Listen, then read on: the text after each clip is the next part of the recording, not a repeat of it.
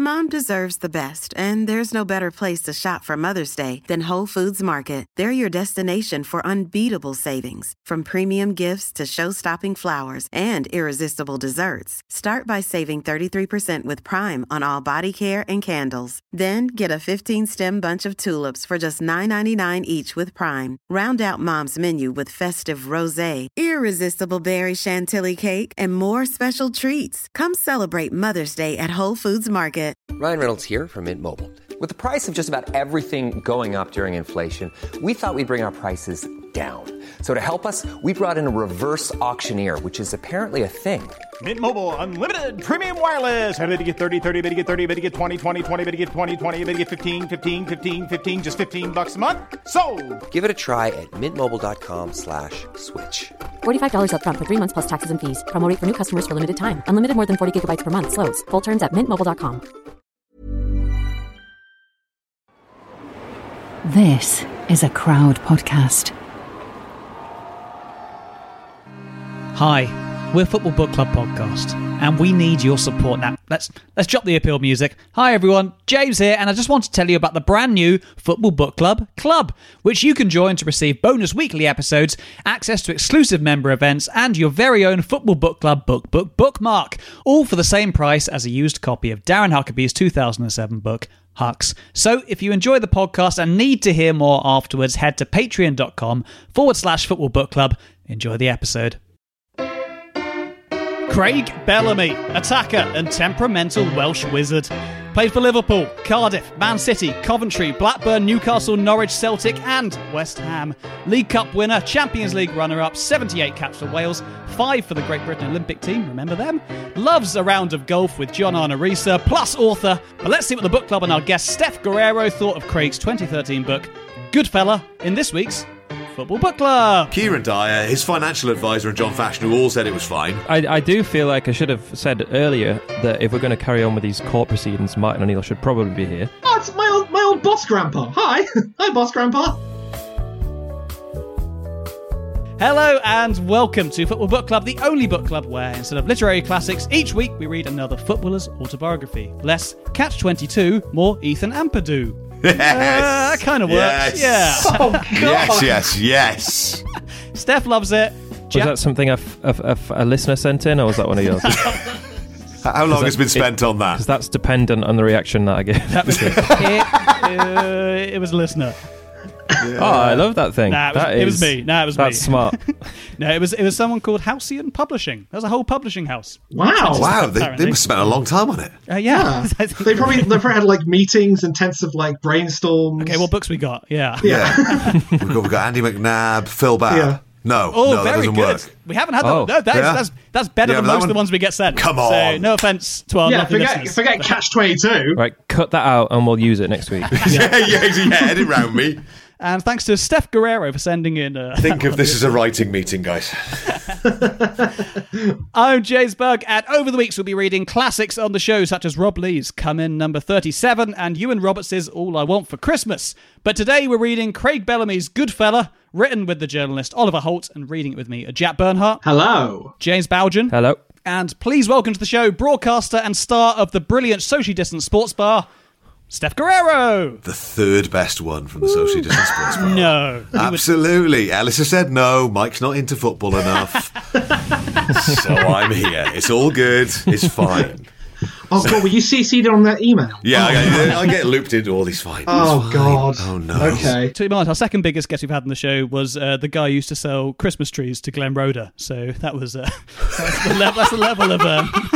level of guests we have on the show. That's fine. I fit in nicely then. This is good. We've had loads of great guests. We've had loads of amazing guests, including yourself. How are you? Are you excited to talk about Wales's most misunderstood son today? I love everything about Craig Bellamy. I love the nastiness, the petulance, the silliness. I love the fact that he's passionate about playing for Wales and still played for the Great Britain football team in the Olympics.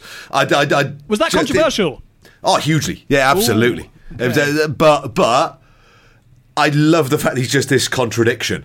Yes. And I think that probably sums him up more than anything, is just, I'm massively passionate about Wales. Yes, I want to play for Great Britain. Yeah. Cool. I know what you mean. And he's. I think I went into this book with a lot of preconceptions about Craig Bellamy, and they were challenged. I think, yeah, it's incredibly serious at the start, but... Yeah. Yeah, like really dark. Yeah, this is one of those ones where I started reading it and I thought, I don't think I've chosen the right book for this podcast. I don't think this fits. The fun comedy podcast. The comedy podcast, we're all having a good time, laughing and joking. Really enjoying this, and his mates are all on glue. Yeah. Or Glade. Oh, Glade, yes, sniffing air fresheners. Is that a thing? Different layer. Woof. I did not realise that was a thing. No. We are, as we've proven with when we talked about drugs in the past in the show, though, we have very little understanding of any of this. So, the world of Glade is something which has not been opened up to us so far. I was a Febreze kind of guy, so I didn't really hear of the I would probably try stuff. With, like, Blue, you know, the toilet. Oh, yeah. Plugins, not so much. The Glade plugins doesn't really, because that just fumes anyway. I don't think that's stand over it and wait for the just hovering over the plug socket. 30 minutes. Cool. So that's Glade chat sorted. That was the first segment of the show. So every week we have to have a Glade chat, and usually it's quite hard to get in. So I'm glad we've got it in quite quickly. Thanks to our sponsors, Glade, for helping us with this perfect tie-in. So for those who haven't listened, Social Distance Sports Bar. Brilliant show, which you started just before lockdown, or just as lockdown started? Just as lockdown started, yeah. Bang on, sort of, it'll be a year ago now. Yeah, bang on a year ago.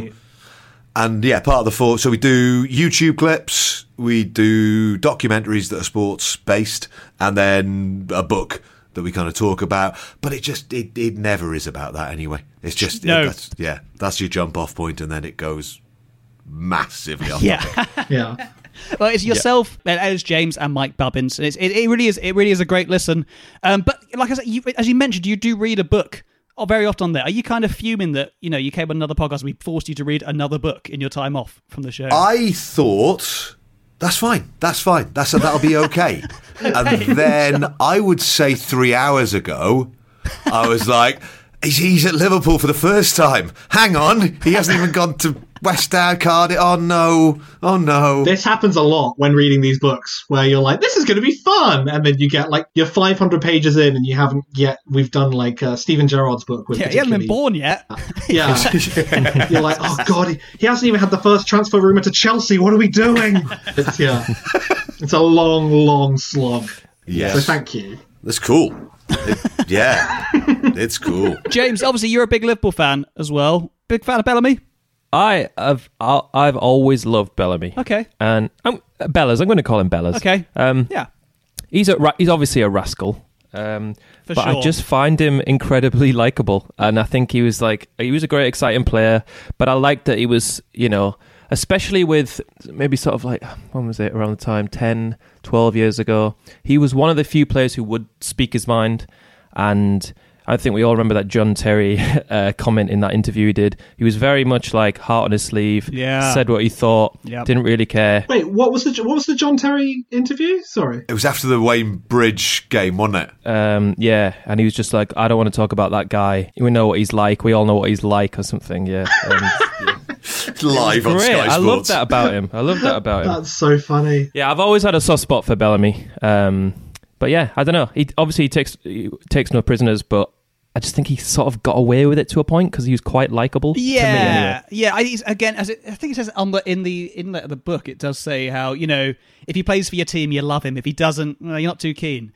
And he never played for Spurs, but I feel like he did because, well, he played for most teams. And he was linked with Spurs. He almost played for Spurs. He was linked with Spurs every 10 minutes. Like especially under Redknapp, where you're always like, well, it's Bellamy time. It always seemed like the next logical step would be for that. So I've got a bit of a soft spot for him for that. But let's see if the book lived up to all our expectations as we read Craig Bellamy's Goodfella.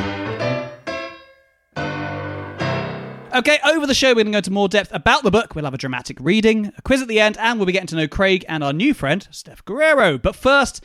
let's see what Jack you loved. Here's our new friend. Here's our new friend. Just there's something quite creepy about saying we're going to get to know our new friend. He's our new friend. Yeah, he is. Welcome to our new friend. Like we've been forced into the same room together by like our parents. This is your new friend. Play nicely with Steph Guerrero. One of your dad's work colleagues has turned up with a kid. Yeah. You don't want to socialise with him. He's got weird knitwear on. But you've got to. You've got to get on with it. You've got lovely... For the listeners, you've got lovely knitwear. Lovely knitwear on today, Steph. Thank you. Nice. Let him have a go on PES 2. Don't hog it. Should we see what Amazon's saying about the book? Yes, please. Let's go into it. The book has 4.4 stars. Brace yourselves. From 430 reviews. A lot of people did that. 430, shut up. I shall not shut up, Steph. That is the truth. That's not going to happen. That's remarkable. Reviews. I thought it was quite an obscure book, but nope. Everyone's read it, apparently. Wow. Marcus Hanneman, for context, Steph. We read his book, his Premier League diary. Zero reviews. Yeah. Zero reviews that book had. And I think most of them usually are in the single figures, but this one... hugely read, apparently. There was this 2-star review, though, from L6KRB, hiding behind a screen name, I assume. It was called Not Impressed, and it reads... It's a good review, this. I have read 4 biographies of footballers associated with Newcastle United over the holiday period. Terry Mack, Shea Given, Craig Bellamy, and Paul Ferris. And they were all typical and boringly consistent with professional footballers. The exception was Paul Ferris's autobiography, which is well written and interesting, revealing the issues of growing up in Belfast during the Troubles. His book outshone the other 3 books. So there we go. That was L6KRB's review of Paul Ferris's autobiography, apparently. Terry McDermott didn't contain enough about the Troubles for him. Or neither did Bellamy. Yeah. So it's like, Bellamy should have weighed in. You've gone to the wrong section of the library, haven't you? I want something by a Newcastle player, but I also really want to know about the history of Northern Ireland. Perfect. If only Chris Brunter played in that Olympics team or something, then he might have been able to weigh in on some Northern Ireland history or something, and everything would have been covered. You can't say they were all terrible and out of 4 books and then say that one was okay. That's like 25% of those books was good. Yes. How dare you? I mean, considering the hit rate on our show, that's pretty good. That's good. We'd take 25%. But also, what a terrible holiday. I spent my entire holiday reading 4 Newcastle United related biographies. It was a miserable Christmas for L6KRB that year. I'm not sure what year you wrote that review, but it was a bad one. But what did we think of Craig's book? Steph, as we mentioned, you read a load of books on Sports Bar. Did this hold up? Like I said, for the first bit of it, I was just worried that I'd picked something that was way too Glade related. I don't know if you've ever read a book where a scout from Pentwyn Dynamos turns up in page 29 ready to sign him for the local Cardiff team. And I thought, this is too in-depth, this is too silly. But it's good. It's actually, it's good. I wouldn't go further than good, actually. It's good. Okay. I was going to build. It's very good. It's not very good. It's good. Yeah, it's good is what it is. I think that's probably the consensus, I'm going to guess. We're going to say on there. James, similar thoughts? Good? Yeah, I'd say so. Good is probably the ceiling. But I think in some ways, I was thinking this is sort of more like the book that Jermaine Pennant should have been, in a way. Oh, wow. That's a good shout. There was an element of self-reflection and a sort of desire to look at his past behaviour. Immediately alienating Steph. The book that you haven't read. But he takes responsibility for some of his past actions and reflects on it more so than Pennant does. Well, Pennant kind of does, but then goes back on it. Whereas Bellamy seems to he takes some responsibility. He doesn't blame others too much, which I thought was quite good. Yeah, it's quite psychological. A lot of it. He kind of, it's surprisingly so. He talks about the chimp complex. Is that what it's called? He talks. Yeah. He said all his work with Steve Peters. Yeah. Which, that sort of side of things surprised me. I'll be honest. Yeah. Same. But then he also does justify every single sending off. As being, and then I headbutted him. And I was right too. But I can see why the ref set me off. I can see why, one could see why headbutting is bad, but I would argue it's good. Although if Matarazzi pinched me as well, I'd probably have done the same thing. He pinched. He liked winding people up, didn't he, Matarazzi? Matarazzi is trouble. Matarazzi, yeah. He loves winding people up. Jack! So you also like winding people up? Usually. I do like winding people up.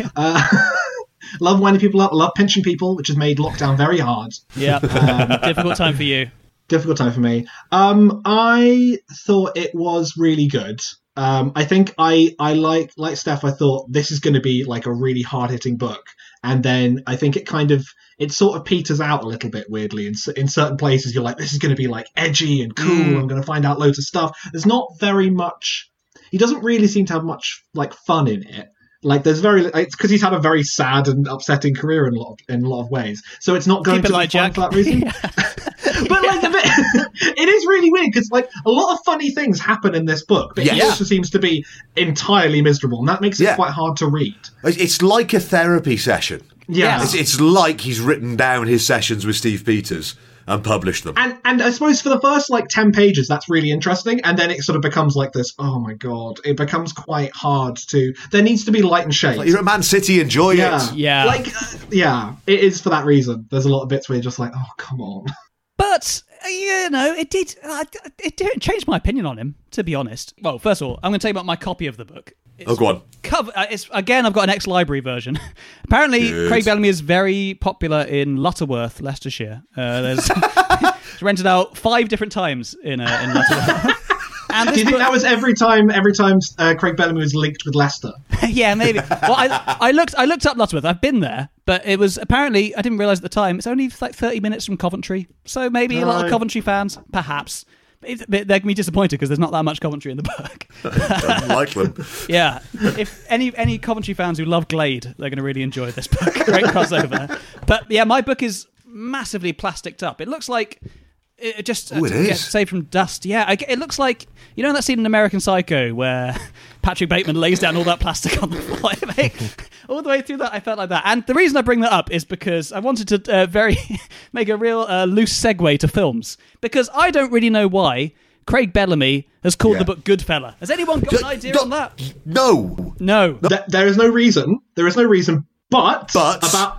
But about halfway through, inexplicably, he says, he's like, I was playing, I was at Newcastle, I think. I was at Newcastle, and I could do anything I wanted. The only way I can describe, we didn't have to queue for anything, we didn't have we were like treated like gods. The only way I can describe it, and apparently this is the only way he can describe it, is, and he basically says, that bit in Goodfellas? Yeah. And it would be fine if it was, a bit in Goodfellas where they're all treated like gods. It was a bit like that. That's what this scene needed. Instead, it is a full page describing... Blow by blow, yeah. Blow by blow. I'd say like 10, 15 minutes of Goodfellas? Yeah. Yes.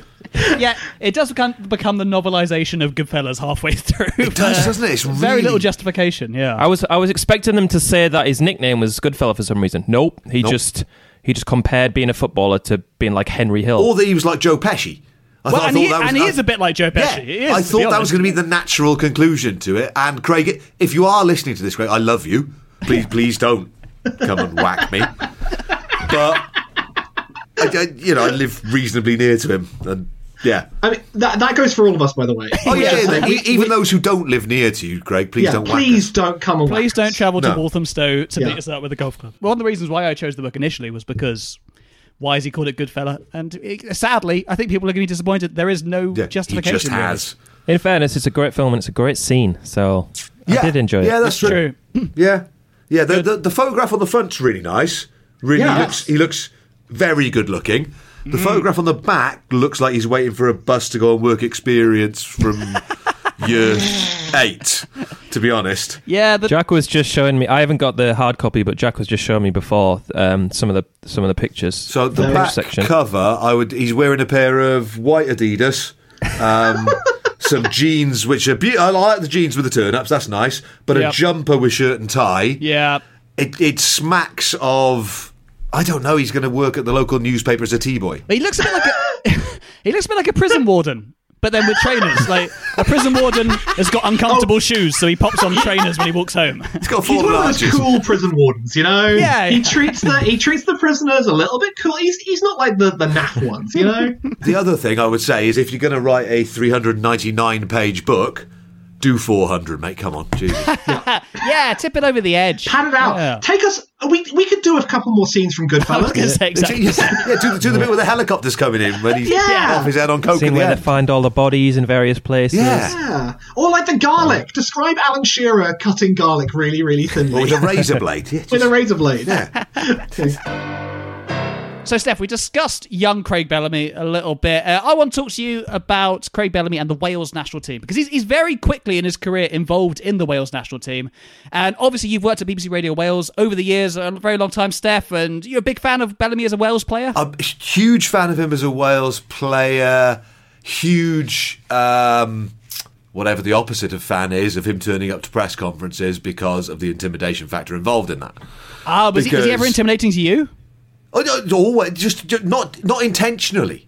Again, just the presence of the man. You know, there are very few people who scare the life out of you. Stuart Pearce always scared the life out of me whenever I interviewed him because he could have me. And Craig Bellamy in a fight could have me. Interestingly, Stuart Pearce, another person with a nickname after a film. Yeah. Very good. Thank you. Cheers. Very good. No, I always find him massively intimidating just as a presence in a room, because he's the kind of person where if you say something like, you know, how was the game against Finland? It could be, a really intelligent answer, or it could just be, what do you mean by that? And you don't know which way it's going. Anything could go either way. So I always, and I quite like that, but I also found it a little bit scary.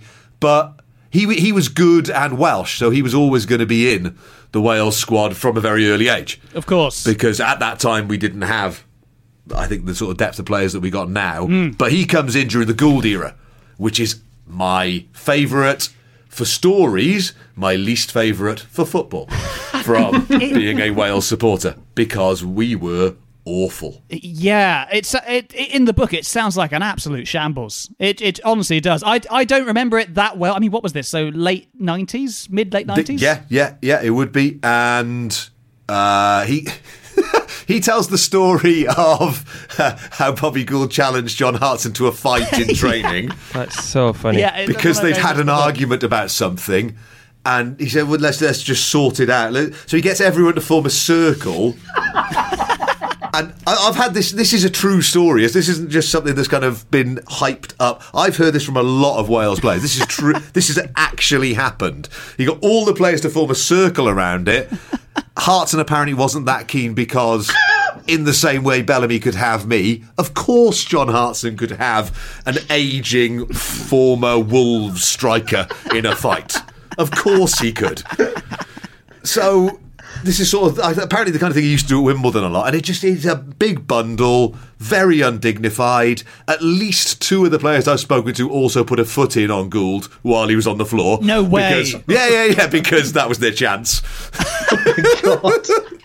It doesn't seem like a popular time there. I don't think any of the players really enjoyed it. Bellamy says, I wish I could say this was unusual. This was quite a usual thing for Gould. So what, he just kept challenging people to wrestle. And then actually, it's worth mentioning that Hartson beat him up and left him with a bloody nose. So like he just kept getting beaten up by players, but kept doing it. Right, okay, me and you now are fighting right now, everyone's watching, and then he got beat up and they just do it again. If it's kind of for him to make him look dominant in front of the squad, him getting the shit kicked out of him like every couple of weeks is not going to help with that, I don't think. But he used to do these ridiculous things. So he thought it big, partly because, right, like I say, we only had a certain amount of good players. So when he'd play 11 against 11 in training, we didn't really have 22 players. So he'd wind up with the kit man playing at left back and the physio up front for the opposition. So he started playing games against teams that weren't international teams as warm-ups. So we played against Leighton Orient and we lost.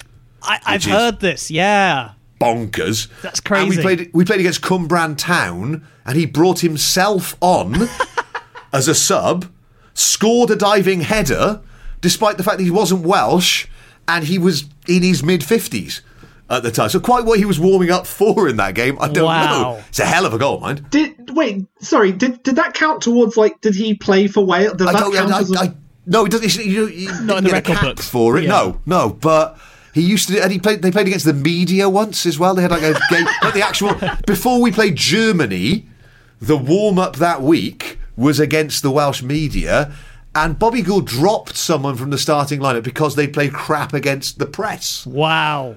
So they didn't get to play against Germany because they didn't put in a good enough performance against someone from the Western Mail.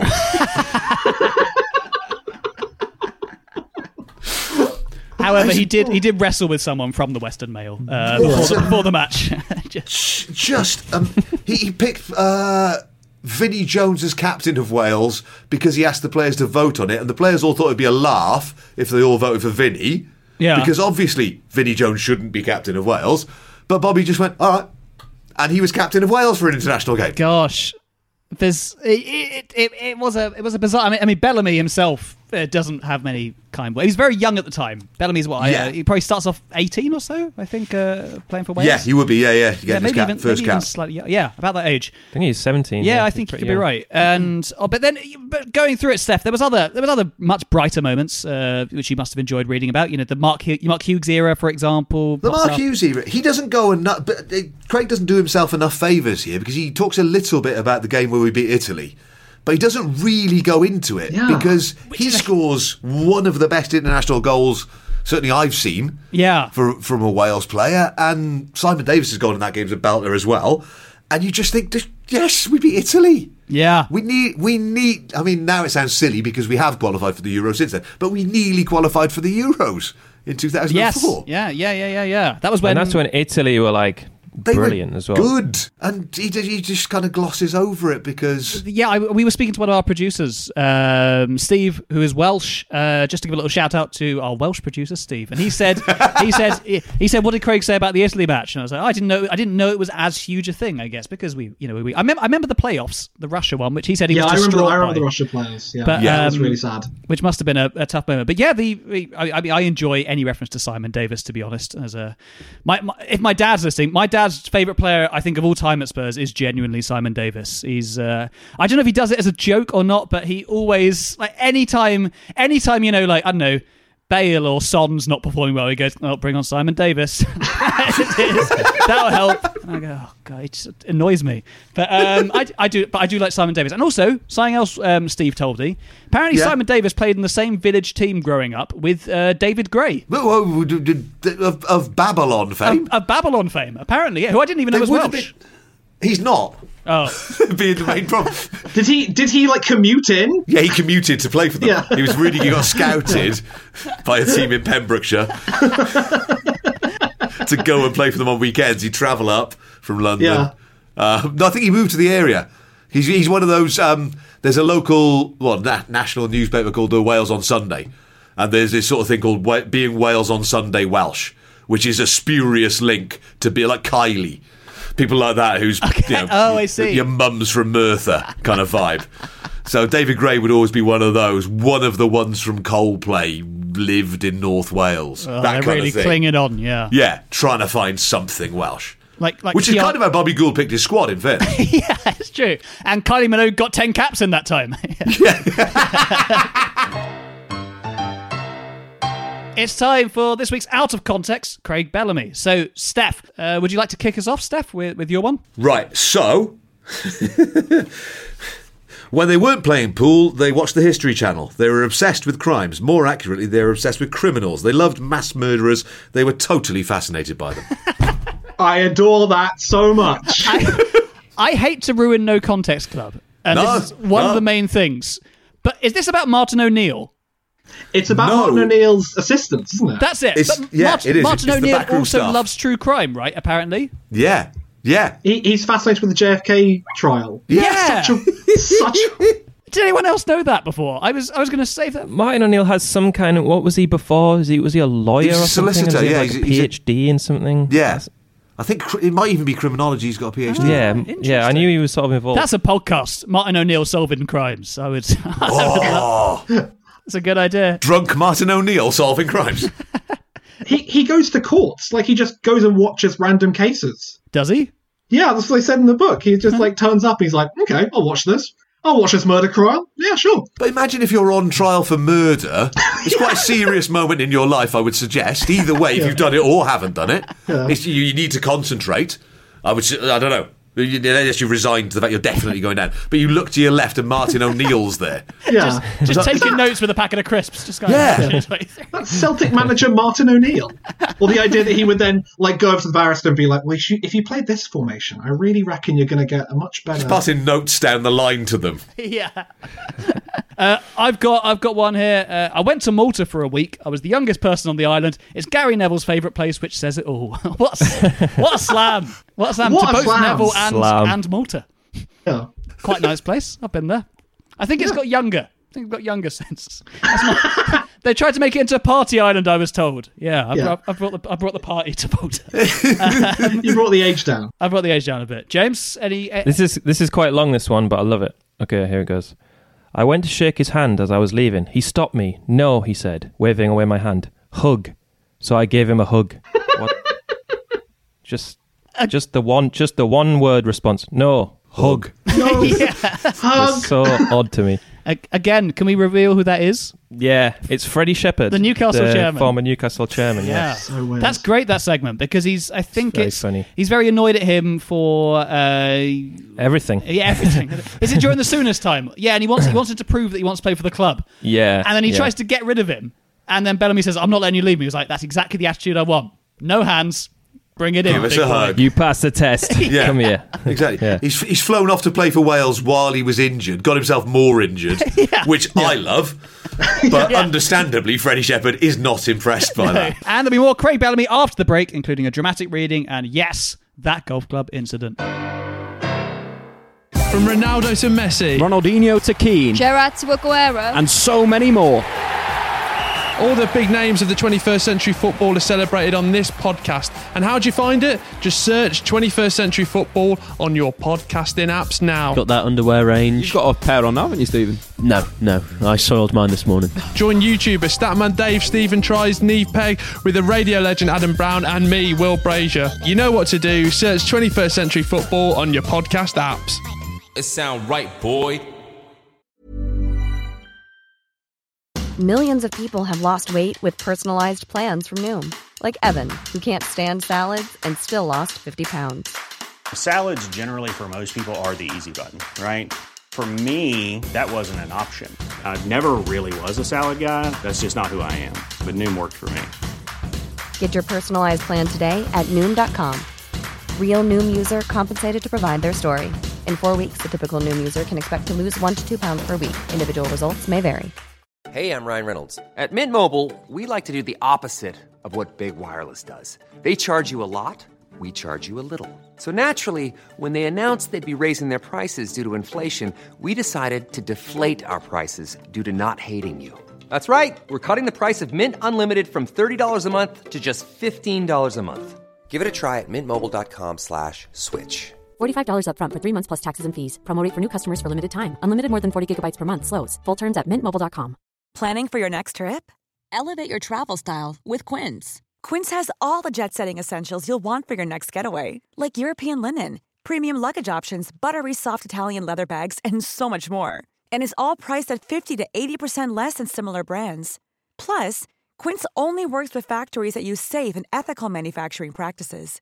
Pack your bags with high-quality essentials you'll be wearing for vacations to come with Quince. Go to quince.com/pack for free shipping and 365-day returns. Planning for your next trip?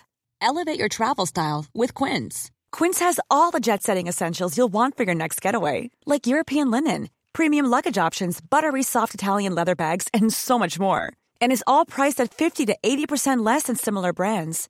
Plus, Quince only works with factories that use safe and ethical manufacturing practices.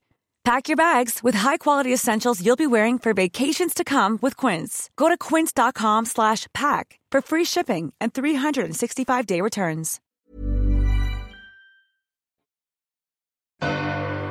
Welcome back to Football Book Club, where we're reading Craig Bellamy's Goodfella, and we're still joined by Steph Guerrero. Hello. Hey. Hey. We've talked about Craig's young life, and we had a little chat about Craig playing for Wales, but we've spoken less about his club career. And he played for a lot of clubs, as we mentioned at the beginning. So I'm going to go straight in with a dramatic reading. Steph, as the guest, can you say the words cue dramatic music, please? Cue dramatic music. Oh, God, that was great. You should do all the talking on this podcast. Yeah, why are we even bothering weighing in when Steph's got that in his locker? Oh, my gosh. This story is called Craig Bellamy Accidentally Signs for Coventry City. Okay. Here we go. I kept thinking that I didn't want to sign for Coventry. I wanted to sign for Newcastle. This wasn't what I envisaged. But he also said that Norwich had given Coventry permission to talk to me and that the manager, Gordon Strachan, and the chairman, Brian Richardson, were driving down to meet me as we were speaking. I felt I couldn't refuse to meet them. I thought I'd just listen and then walk away. Oh, also, by the way, they're meeting him in some kind of like country house for some reason. Not a service station. Service station. It usually service is the case. Yes. Yeah, it should be a service station. It's like Gordon Strachan just like Googled nice places of interest in the area. Let's go there. Got a good cream tea. Yeah. We can join that. I felt I couldn't refuse to meet them. I thought I'd just listen and then walk away. I didn't have an agent at that time. I had a financial advisor called Jonathan. So I rang him and I asked his advice. Well, I have no advice apart from get more money. What's your financial advisor going to do? What formations do they play up there? What style of football does Strachan play? He's an accountant. I've got a good ISA for you. he was just as nervous about it as me. He didn't know what to do. He was. Of course he didn't. He's not a football agent. Craig has thrown him in at the deep end here. It's like firing a friend, isn't it, where they have no idea what the answer is. It's like, I guess B. Yes. How certain are you? 10%? I didn't realise you were a footballer. I'm just your accountant. I met you once in HSBC. I worked behind the till there. He just dealt with my financial stuff. John said he would get straight out there and make sure I didn't get stitched up.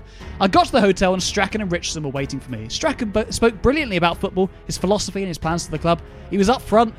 He was up front. Not as in he was up front. As he was up front. Sorry, I was playing in behind him. Yeah,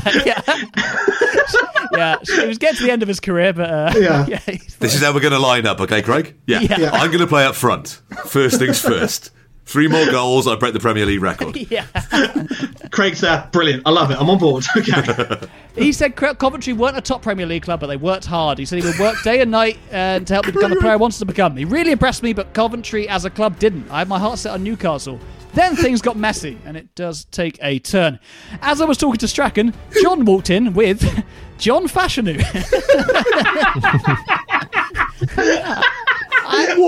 This is, circa 98 or so? This is probably when he was on Gladiators. This is probably Gladiators. He turned up with Ulrika. John Fashanu turned up with Jet. And then another one bites the dust started playing, and Wolf was there. It was amazing. Pyrotechnics. I'd never met him before. I had no idea what he was suddenly doing, presenting himself at the negotiations for my transfer deal. I took John aside and asked him what was going on. It turned out he'd got to know Fashanu over the last few months. When I called John to tell him that... this is in Norwich, by the way, and I think Fashanu... Is he from Norwich? I mean, Justin Fashanu obviously played for Norwich. Brother so did John as well? John may have been at Barry Town at the time, because he'd taken over... If his financial advisor was from Wales, John Fashanu, for a short period, took over Barry Town. So he might have met him. I don't know, maybe he was negotiating a loan to buy Barry Town. I don't know. That this may have been how the link-up happened. Wow. This is the kind of context we weren't getting from Glen Rhoda's Christmas tree set. This is great stuff.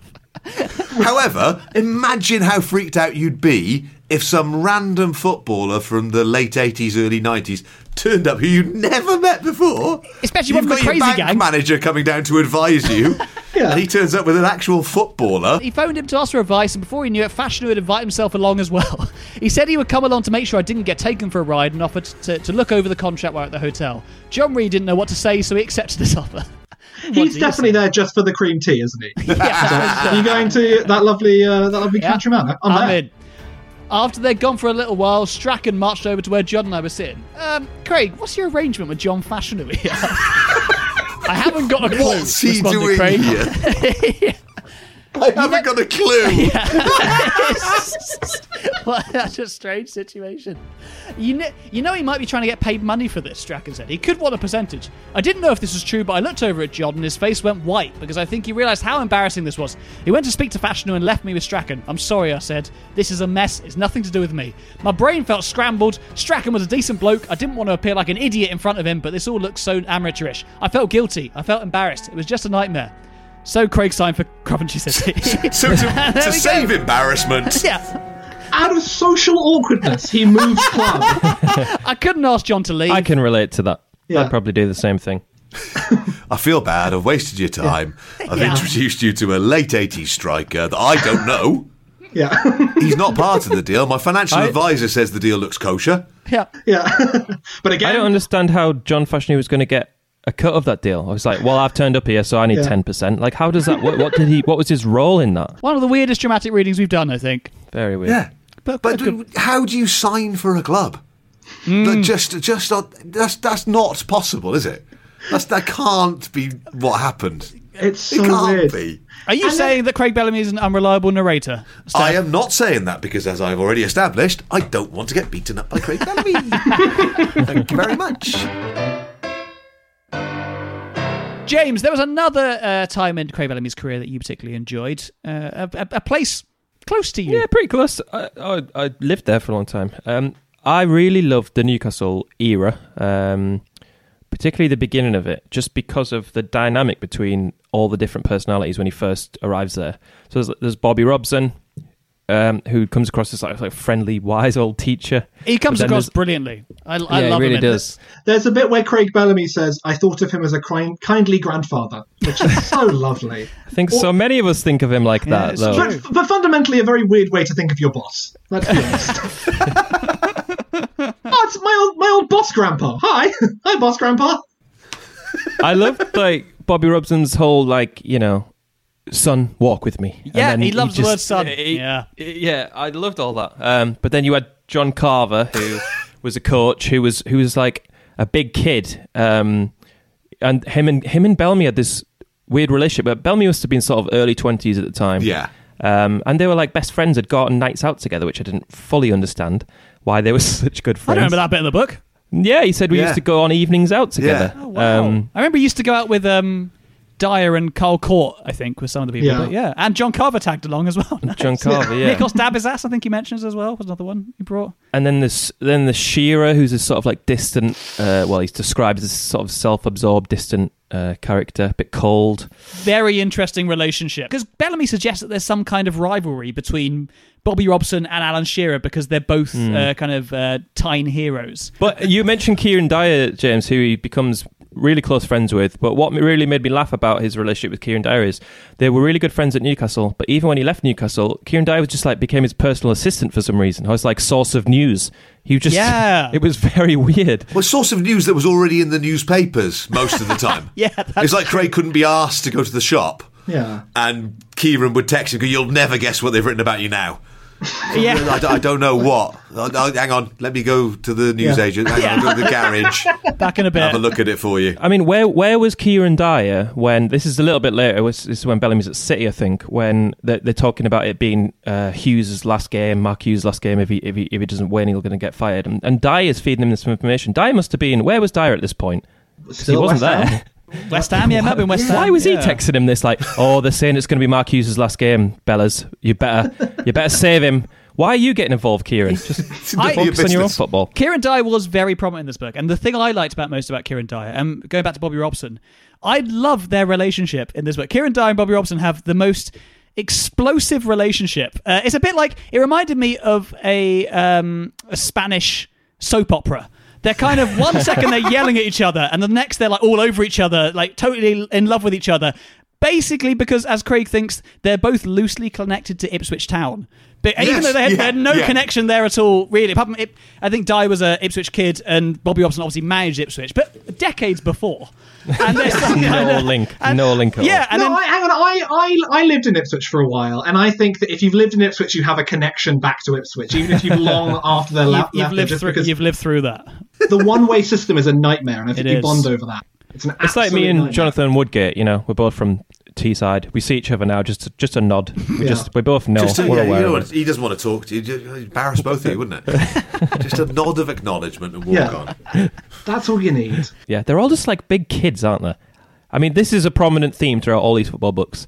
They're like high school children, the way they deal with things, the way they bicker, the petulance. It's quite funny. But even Bobby Robson's approach to when that John Carver thing kicks off in the airport and Bellamy has a big fight with him, and they're rolling around behind a press conference. Yeah, you can hear like stuff going on in the background as they're talking about like tactics. You can just hear this like... It's funny though, because with that fight with John Carver, there's a point where Bellamy in the book says... you know, I've got it here. He says, a fight isn't just fist. It is what it is. Whatever you can get hold of, you get hold of, which brings us on to a famous moment with Craig Bellamy quite nicely further on in his career. Are you doing segues on the show now? Yeah, I'm doing a segue. I'm jumping on it. I spotted a moment and I went for it. Let's go for it. Let's add the doodle-doot-doot because I'm not having anyone put on segues in my show apart from me. I'm the only one doing it. Let's bring the section to an abrupt end. Jack, a segment that no one has mentioned yet, the golf club incident. The golf club incident. And this is I've looked it up. We've done however many books, 40, whatever it is. This is the fourth time this story has come up in these books. This is probably the most repeated story in all of the books that we've done. This and the Champions League 2005 final. And so much the 2007 one comes up a lot. Yeah, we read too many Liverpool books is basically what we're saying. That's basically what we definitely read too many Liverpool books. It's great though, because not to bring more film references into it, but to do that exactly, it's like on Jackie Brown where it's sort of you see that scene repeat from like different angles and different perspectives. It is. It's really genuinely. So I've actually because of that exact reason, I've sort of been doing a deep dive into our old books that we've read. And looking at like the inconsistencies of the story. So very quickly. Do you want any like crime music playing in the background? Yeah, I want the theme from Serial. Can we get that? We can't get that. But legally no. Yeah, we'll get the nearest thing possible, royalty free. So hi, I'm Sarah Koenig. I mean Jack Bernhardt. Okay. This is looking at Vale de Lobo, the Vale de Lobo incident. These are the facts that we know. In 2007, Liverpool go on a training expedition to the Algarve, where they have a party out doing karaoke. During the karaoke, John Arne Riise and Craig Bellamy have a little scuffle over something. Back home, John Arne Riise goes back to the apartments where they all live. Craig Bellamy gets very angry and turns up in John Arne Riise's hotel and hits him with a golf club. These are the facts. This is what we know. Yep. So we've got four different editions, four different versions of this book. We've got Jermaine Pennant's version. Yeah. We've got Stephen Gerrard's version. We've got Craig Bellamy's version. We've got Jerzy Dudek's version. And go back and listen to those episodes, guys, as well. Go back and listen. Some good promo. So Jermaine Pennant claims that John Arne Riise is saying to Craig Bellamy, "Go up there and do karaoke. Go up there and do karaoke. You should go and sing a song." Craig Bellamy says, "No, I don't want to do a song." And John Arne Riise says, "Oh, you act like a hard man, eh? I hate you. I punch your lights out." And then leaves. And then Craig Bellamy later on... Good impression of John Arne Riise. That was really good. He genuinely calls him a hard man. You're like, I don't think John Arne Riise has ever said hard man in his life. So then Craig Bellamy gets really angry, gets a golf club and starts smacking like John Arne Riise over and over again with this golf club. John Arne Riise has like blood pouring out of his face. It's awful. But we all know that Jermaine Pennant is a liar and cannot be trusted. In anything. Yep. So we can discount his story almost immediately. Stephen Gerrard's version, he says, there was a bit of handbags between Craig Bellamy and John Arne Riise, and it ended up that Craig Bellamy hit him with a golf club. Anyway, and that is basically all he says. He's like, moving on, we won against Barcelona. It was great. What did he talk about in that book, Gerrard? Because it's 500 pages long, and all the story seems to be really, really short. Yeah. In Craig Bellamy's version, and I think this is probably the one that we're going to have to say is so far canonically accurate. Craig Bellamy's version, he says that John Arne Riise was supposed to go along to a Christmas party that was done earlier. He said that he couldn't go. He had something to attend to back in Norway. Turns out that was a lie. John Arne Riise just didn't want to go. The Liverpool players found out and said, okay, next time we have a party, you've got to sing and do like karaoke in front of everyone. Craig Bellamy at this party gets a bit drunk and says to John Arne Riise, go up there and sing. John Arne Riise says something like, I'm not singing and I hate you, and runs off. Craig Bellamy says, I'm not having that. How dare he say he hates me? And turns up with Steve Finnan. Steve Finnan's like dragging him away, but Craig Bellamy still goes into John Arne Riise's room and he claims, I've got to get the exact phrasing here. He says, Ginge was in bed. I just whacked him across the backside with the club. You couldn't really call it a swing. It was just a thwack, really. If I'd taken a proper swing, I'd have hit the ceiling with my back left. Here are the facts. It's apparently just a little thwack. Nothing too big. Nothing too major. He couldn't have looked too aggressive. It was just a small hit. There's nothing too bad. Sounds painful. Thwack does sound painful. Thwack sounds like Batman from the 60s. It does.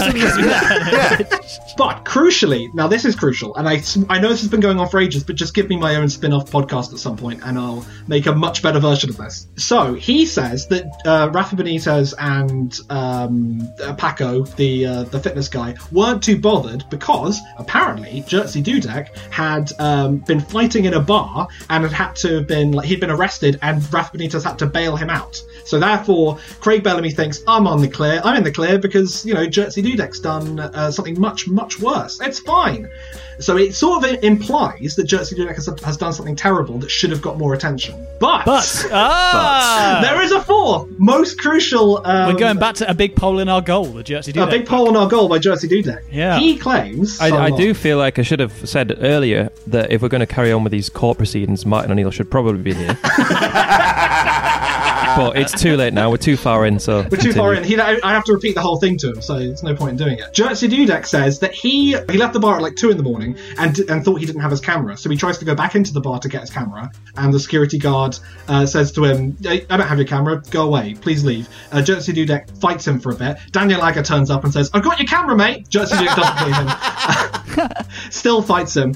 But this is the important bit, Jerzy Dudek goes home. He goes back to his apartment. Not to prison. He goes back to his apartment with Pepe Reina. At about 2 in the morning, after this event, Jerzy Dudek says, I should go apologise to that security guard. No, you shouldn't. Now, arguably this is the biggest mistake that Jerzy Dudek makes, because Pepe Reina, as he's right to point out, there is no way that security guard is going to be standing next to the club that he has now left, because the club is closed. Jerzy Dudek won't listen to reason. Yeah. Gets out of his room. Yeah. And then is immediately tackled to the ground by policemen. Were they waiting for him? Well, he's tackled to the ground. How many wells are we getting in this? We're getting a lot of wells. Really are.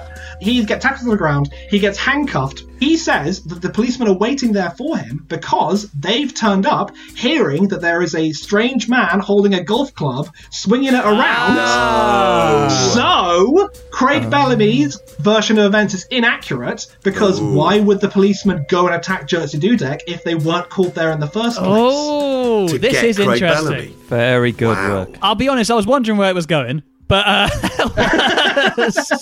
that's really. I mean, we're gonna have to read John Arne Riise's Running Man. We have to read John Arne Riise. Yeah, to get the other side of the story. What was it like at BBC Radio Wales when that happened, Steph? Were you there at Radio Wales? That time? Yeah. I would have been sort of maybe BBC Sport Online even at that period, and it was Cardiff was rife with rumours through the grapevine that he was going to try the celebration that he then tries. Yes. So. I know rumours of people who had a serious amount of money on him scoring against Barcelona and also a subsidiary bet of celebrating with a golf swing. Ah, that's fascinating. I spoke about it at the time as well with my brother. I said, I need to put that bet on because he'll do it 100%. It always happens, you know, stuff like that. And he did it. I didn't put the bet on. Although watching the goal back, his claim that it went over the line before Dudek puts it in.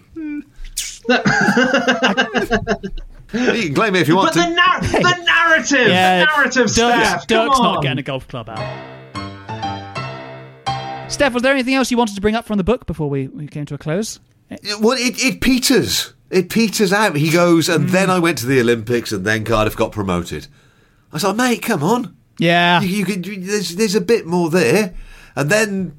Vincent Tan changed Cardiff's traditional kit from blue to red, and I was fine with it. Yeah, that's because he was my boss. Come on, mate. Yeah. Having been so outspoken about everything else up to that point, you are just like, surely you can say I don't agree with that. He justifies it because he kind of says like he's a fan of people who understand branding or something.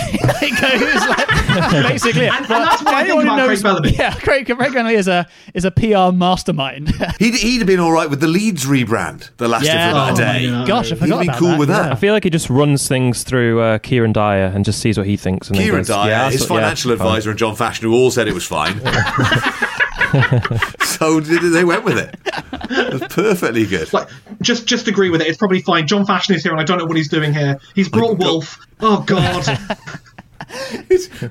We were those big earbuds. Those massive cotton earbuds ready to hit someone. Steph, did the book change you? Did it change me? It made me more scared of Glade than I've ever been before. Yep. I'm going to be much more cautious with my use of air freshener. I would say it changed my opinions about Craig, but then I've always liked him anyway. Yeah. So that doesn't mean I don't like him now. I just understand him. Yeah, now I dislike him. No, yeah. I understand him slightly more. I'm not sure he understands himself. And I think that I think he's very upfront about that throughout, to be honest. I think he's always saying he's learning a lot of the time, because I can't remember the name of the psychologist who brings in, but he says how he changes his life effectively all the way through it. And Steve Peters, yeah. Yeah, that's it. And he says how he goes from understanding where the anger comes from and trying to harness it. And I think he is on a learning... He's learning all the time throughout it, and he talks about that with his marriage as well throughout. And I thought that was I didn't mind that so much that he doesn't know himself. I thought it was interesting hearing someone trying to understand themselves. I don't think he knows how good he was at football. Yeah, is the other part. I think he thinks he was blagging it. Well, sometimes he was confident in ability, and then other times he really doubted himself. He went between the two quite a lot. He sort of he had a bit of a identity thing, I think, which isn't something I would think when I think about Craig Bellamy. No, because you assume he's going to be really cocky and really arrogant, and that's why he's chippy. But he's probably being chippy to get the extra yard because he thinks that he hasn't got that in him. Yes, and that's weird because he was great. Rating out of 10, Steph. 7. Seven. Okay. Because he might listen. 7. Okay, so I bumped it up a half. I'm giving 8, actually, because it did change my preconceptions of him, and I'm not justifying it to you guys. I liked it. Jack, what about you? What did you think? I'm giving it a 6 because I want to fight him. Whoa. Wow. Okay. I don't want to fight him. Please don't fight me. Please don't fight me. Called you out, Craig. Please, James? Also an 8. There we go. Yeah. So enjoyed it. So where are we at on the leaderboard? So that leave 29 overall, which is 7.25. I think he's level with Neil Redfern, which makes it sound unimpressive. But Neil Redfern's book was good. No, Neil Redfern's book was genuinely really good. Yeah. There you go then. I think it's fifth. Joint fourth. Joint fifth. Good. Joint fifth. Good. I feel all right with that. The quiz this week, you're all named after other films Martin Scorsese is well known for. So, Steph, you're Raging Bull. Jack, Brilliant. You're the king of comedy. And James, you're the animated classic Shark Tale, which Martin Scorsese provided a voice for. So perfect. Shout out your new name when you know the answer. Complete the sentence. I am 5'6" tall, but I'm telling you this. When I was standing in that tunnel with Bobby Robson, I felt like I was... The king of comedy? Please. Didier Drogba? Is correct. Very good. Yes. And that bit is so... Because you do expect to be like, okay, like 8 foot tall. It's like, no. Yeah. Didier Drogba. Say it. A very specific tall footballer. Question number 2. At the famous karaoke incident we've already discussed, what song does Craig sing to a... Raging Bull. Raging Bull. You're Gorgeous by Baby Bird. Is correct. What a ridiculous thought. And he does it to a reserve goalkeeper who says it's like he's a nice guy, but he looks, let's just say, rather rugged. Pointlessly mean, Craig. Pointlessly mean. Question 3: What country does Craig Bellamy set up a foundation in to help less fortunate young footballers? The animated movie classic Shark Tale.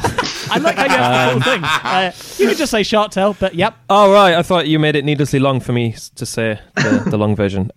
Sierra Leone. Is correct. Yeah. Done, Balgen. That's a great bet. Question number 4. Another great segment. How much does Craig Bellamy offer the Derby players if they manage to beat Norwich when they're challenging with Cardiff for promotion? Oh, the King of Comedy? Yes. Is it 30 grand? Very good. I think because that's such a large amount of money. It's a lot. He goes like, split it between yourselves. He says like, go for a meal. I was like, a meal doesn't cost 30 grand. Where? Yeah. And that was in the days of like Orange Wednesdays. You probably could have got all that. A squad of 30 for about 20 quid, probably.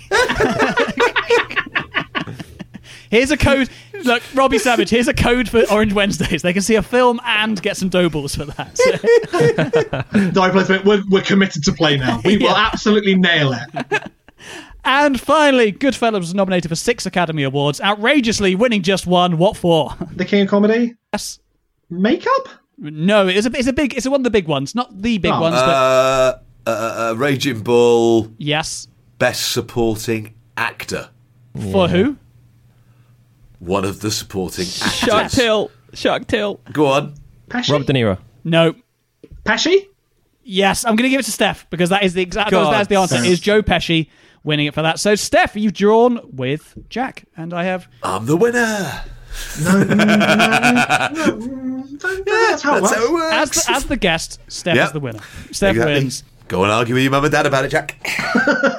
Oh, God, they're going to hear about it tonight when they pick me up from our podcast. Steph, thank you so much for coming on the show this week. No problem. It's been fun. Absolutely brilliant guest. Tell everyone why they should listen to Social Distance Sports Bar. Why not? Yeah. Why not? Why not? Why wouldn't you? I don't understand people who don't listen to it. I don't get it. It's weird, I don't get why would you not? What better are you doing? I totally agree. I'm with you. I listened to a bit, and I do now feel like I'm best friends with you three. Yeah, it's really good. Yeah. It's great. It's so nice. I'm not sure Mike Bubbins likes me that much, but I listen to it. But yeah. I think he'll love you. I think he loves all of you, really. Oh. He's just a troubled man. He's got a Bellamy autobiography in him, where he starts to understand himself. We did some best-ofs. Give the best-of a go. There's a best-of part one, best-of part two. Give one of those a go. If you don't like it after 5 minutes... we don't want you to listen. If you do like it after 5 minutes, give it a listen. There you go. Another little thing, Steph. We're writing an autobiography for a made-up player called Andy Crabb. Excellent. 90s, noughties, kind of legend. Yeah. Number thing.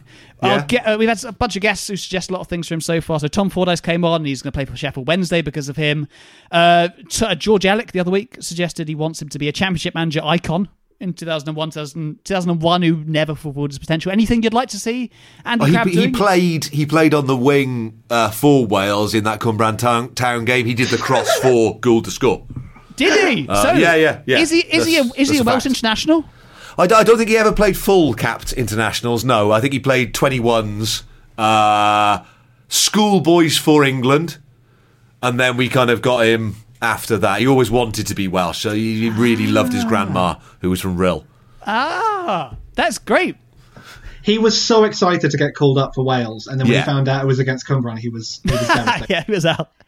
If you've read this week's book or any book we've read, get in touch about anything. We'd love to hear from you. You can find us on Twitter @FootyBookClub, Instagram @FootballBookClub, and we're on Facebook. Plus we've got that brand new email address, fbc@crowdnetwork.co.uk. Jack, James and I are going to continue chatting about the book to book club members over on our Patreon. We're patreon.com/footballbookclub. Join the Football Book Club and make sure you listen next week because you've got something very special coming Monday. No one has ever done this before. Football Book Club take on their greatest challenge yet. I'm not sure I can go on. As they read the ultimate literary trilogy. I just cannot believe what I am reading here.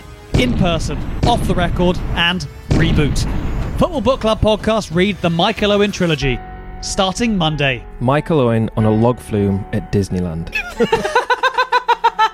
That's right, we're finally doing it. The Michael Owen trilogy, off the record, in person, and reboot over 3 weeks. And we're kicking it off with in person next week. How are you feeling, Jack and James? We're edging closer. I want to quit the show. See you later, everyone. Thanks.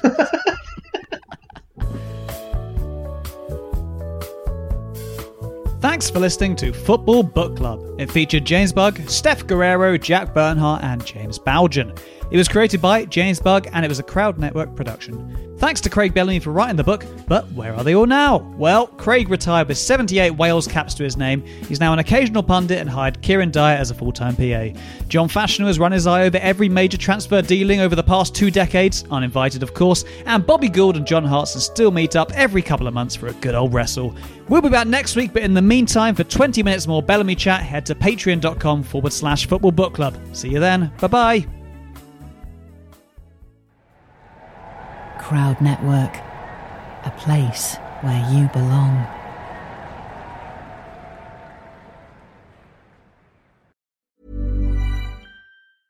Mom deserves the best, and there's no better place to shop for Mother's Day than Whole Foods Market. They're your destination for unbeatable savings, from premium gifts to show-stopping flowers and irresistible desserts. Start by saving 33% with Prime on all body care and candles. Then get a 15-stem bunch of tulips for just $9.99 each with Prime. Round out Mom's menu with festive rosé, irresistible berry chantilly cake, and more special treats. Come celebrate Mother's Day at Whole Foods Market. Planning for your next trip?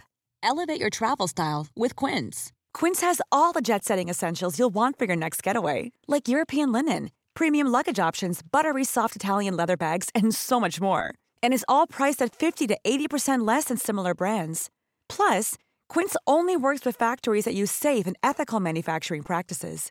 Pack your bags with high-quality essentials you'll be wearing for vacations to come with Quince. Go to quince.com/pack for free shipping and 365-day returns.